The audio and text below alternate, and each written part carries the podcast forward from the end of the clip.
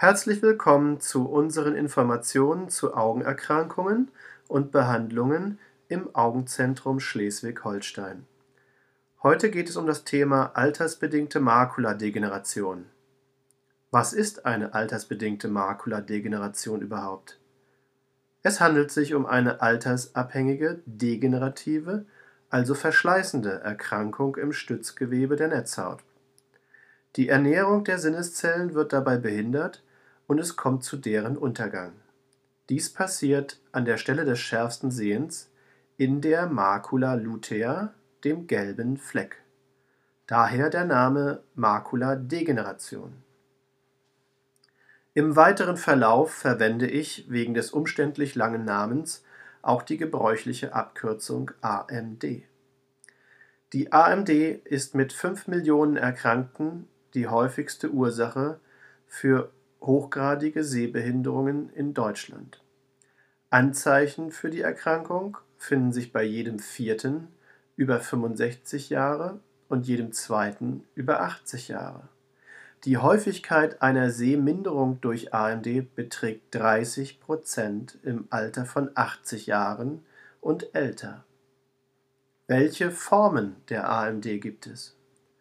Etwa 80 Prozent aller AMD-Erkrankungen gehören zum Formenkreis der trockenen AMD, einem reinen Abbauprozess.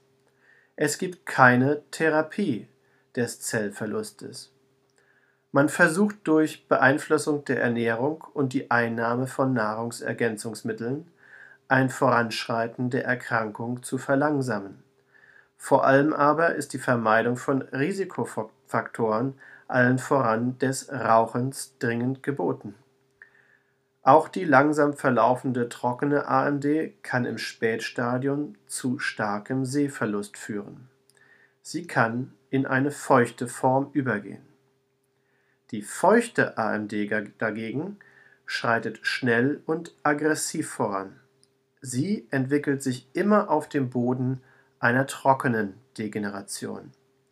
Obwohl sie nur ca. 20% der Erkrankungsfälle ausmacht, ist sie für 60 bis 80% der Erblindungen bei AMD verantwortlich. Die Makuladegeneration wird von den Betroffenen häufig zufällig und verspätet bemerkt, da sie meist mit einseitigen Verschlechterungen beginnt. Das gesunde Auge gleicht dabei den Sehverlust des erkrankten Auges lange aus. Typischerweise bemerkt man die Erkrankung an zentralen Bildveränderungen mit Verzerrungen und Unschärfen.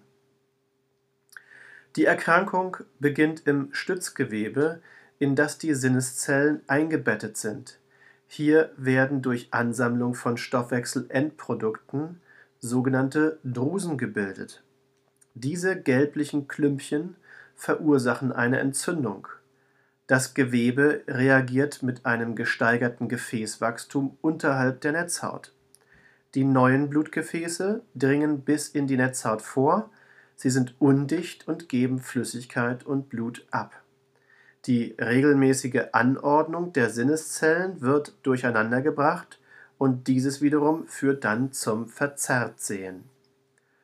Unbehandelt bildet sich im weiteren Verlauf im Sehzentrum eine funktionslose Narbe aus. Mit moderner Diagnostik und Vorsorge muss es aber nicht so weit kommen. Bereits mit einfachen Testmethoden können Anhaltspunkte für Probleme im Netzhautzentrum gewonnen werden. Hier eignet sich der Amsler-Test. Das ist ein abgedrucktes dünnes Liniennetz, das Verlagerungen von Sinneszellen frühzeitig erkennen lässt. Die Linien werden verzerrt wahrgenommen.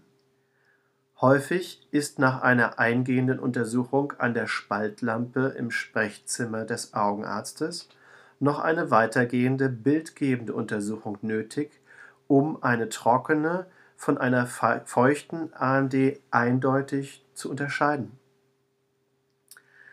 Bei der sogenannten Fluoreszenzangiografie wird ein fluoreszierendes, also leuchtendes Kontrastmittel in eine Vene des Arms gespritzt und seine Verteilung in den Gefäßen und dem Gewebe der Netzhaut fotografiert. Hier kann die Dynamik der Anflutung, Intensität und Ausbreitung der Undichtigkeiten erfasst werden.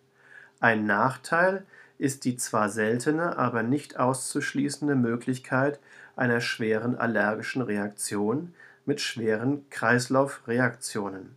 Deshalb wird in der Regel nur bei der Initialdiagnostik einer feuchten Degeneration auf dieses Verfahren zurückgegriffen um die Diagnose zweifelsfrei stellen zu können. Ein weiteres bildgebendes Verfahren nennt sich optische Kohärenztomographie oder kurz OCT. Es ist ein ergänzendes Verfahren, das besonders gut geeignet ist zur Verlaufskontrolle. Es ist schnell, schmerzfrei und ohne Pupillenweitstellung und ohne medizinisches Risiko durchführbar. Beim OCT wird mittels Laserlicht eine mikroskopisch genaue Auflösung der zentralen Netzhautstrukturen oder auch des Sehnervs möglich. Wir können die Zunahme von Drusen erfassen, aber auch eindeutig Flüssigkeitsansammlungen durch eine feuchte Degeneration erkennen. Unter einer Behandlung kann genau kontrolliert werden, ob die Flüssigkeit noch vorhanden ist oder nicht die trockene AMD ist leider nicht direkt behandelbar. Nahrungsergänzungsmittel, die speziell für die AMD entwickelt wurden, sind die einzig wissenschaftlich belegte Möglichkeit, den Krankheitsverlauf positiv zu beeinflussen. Die feuchte Degeneration wird durch intravitreale Injektionen (Spritzen in den Glaskörper des Auges) behandelt der Glaskörper ist eine Eiweißmasse zwischen Linse und Netzhaut des Auges. Es werden Medikamente in das Auge gespritzt, um das Gefäßwachstum zu stoppen und ein Voranschreiten der feuchten AMD zu verhindern. Es sind wiederholte Behandlungen erforderlich. Man sollte im ersten Jahr der Erkrankung mit etwa sieben Injektionen rechnen. Der weitere Verlauf und die Häufigkeit weiterer Spritzen ist individuell verschieden. Kommen wir abschließend zum Fazit. Was müssen Sie als Patient beachten? Regelmäßige augenärztliche Kontrollen sind sinnvoll. Empfehlenswert ist eine jährliche Untersuchung. Dadurch können schleichende Erkrankungen, nicht nur die AMD, frühzeitig erkannt werden. Eine frühe Behandlung verbessert die Sehschärfenprognose. Bei bestehender AMD muss natürlich häufiger kontrolliert werden. Bei verzogenen Linien oder zunehmendem Verschwommensehen sollte eine Vorstellung beim Augenarzt innerhalb weniger Tage erfolgen. Allgemeinerkrankungen wie Bluthochdruck und Diabetes mellitus sollten gut eingestellt werden, um keine zusätzlichen Gefäßschäden zu erleiden. Raucher sollten aus denselben Gründen unbedingt das Rauchen komplett aufgeben. Eine gesunde Ernährung, die reichlich grünes Blattgemüse und Fisch enthält, ist ratsam. Übergewicht sollte abgebaut werden und regelmäßig Ausdauersport getrieben werden. Eine unterstützende Nahrungsergänzungstherapie bei fortgeschrittener AMD zum Schutz des Partnerauges ist sinnvoll. An dieser Stelle noch ein rechtlicher Hinweis. Alles hier Besprochene sind allgemeine Informationen. Sie können eine persönliche Beratung und Diagnosefindung selbstverständlich nicht ersetzen. Für weitere Informationen und eine individuelle Beratung und gegebenenfalls Behandlung stellen Sie sich gerne in unserer Sprechstunde vor. Ich bedanke mich für Ihr Interesse. Hören Sie gerne auch unsere anderen Beiträge auf unserer Website an. Bis zum nächsten Mal, Ihr Gundolf Westphal.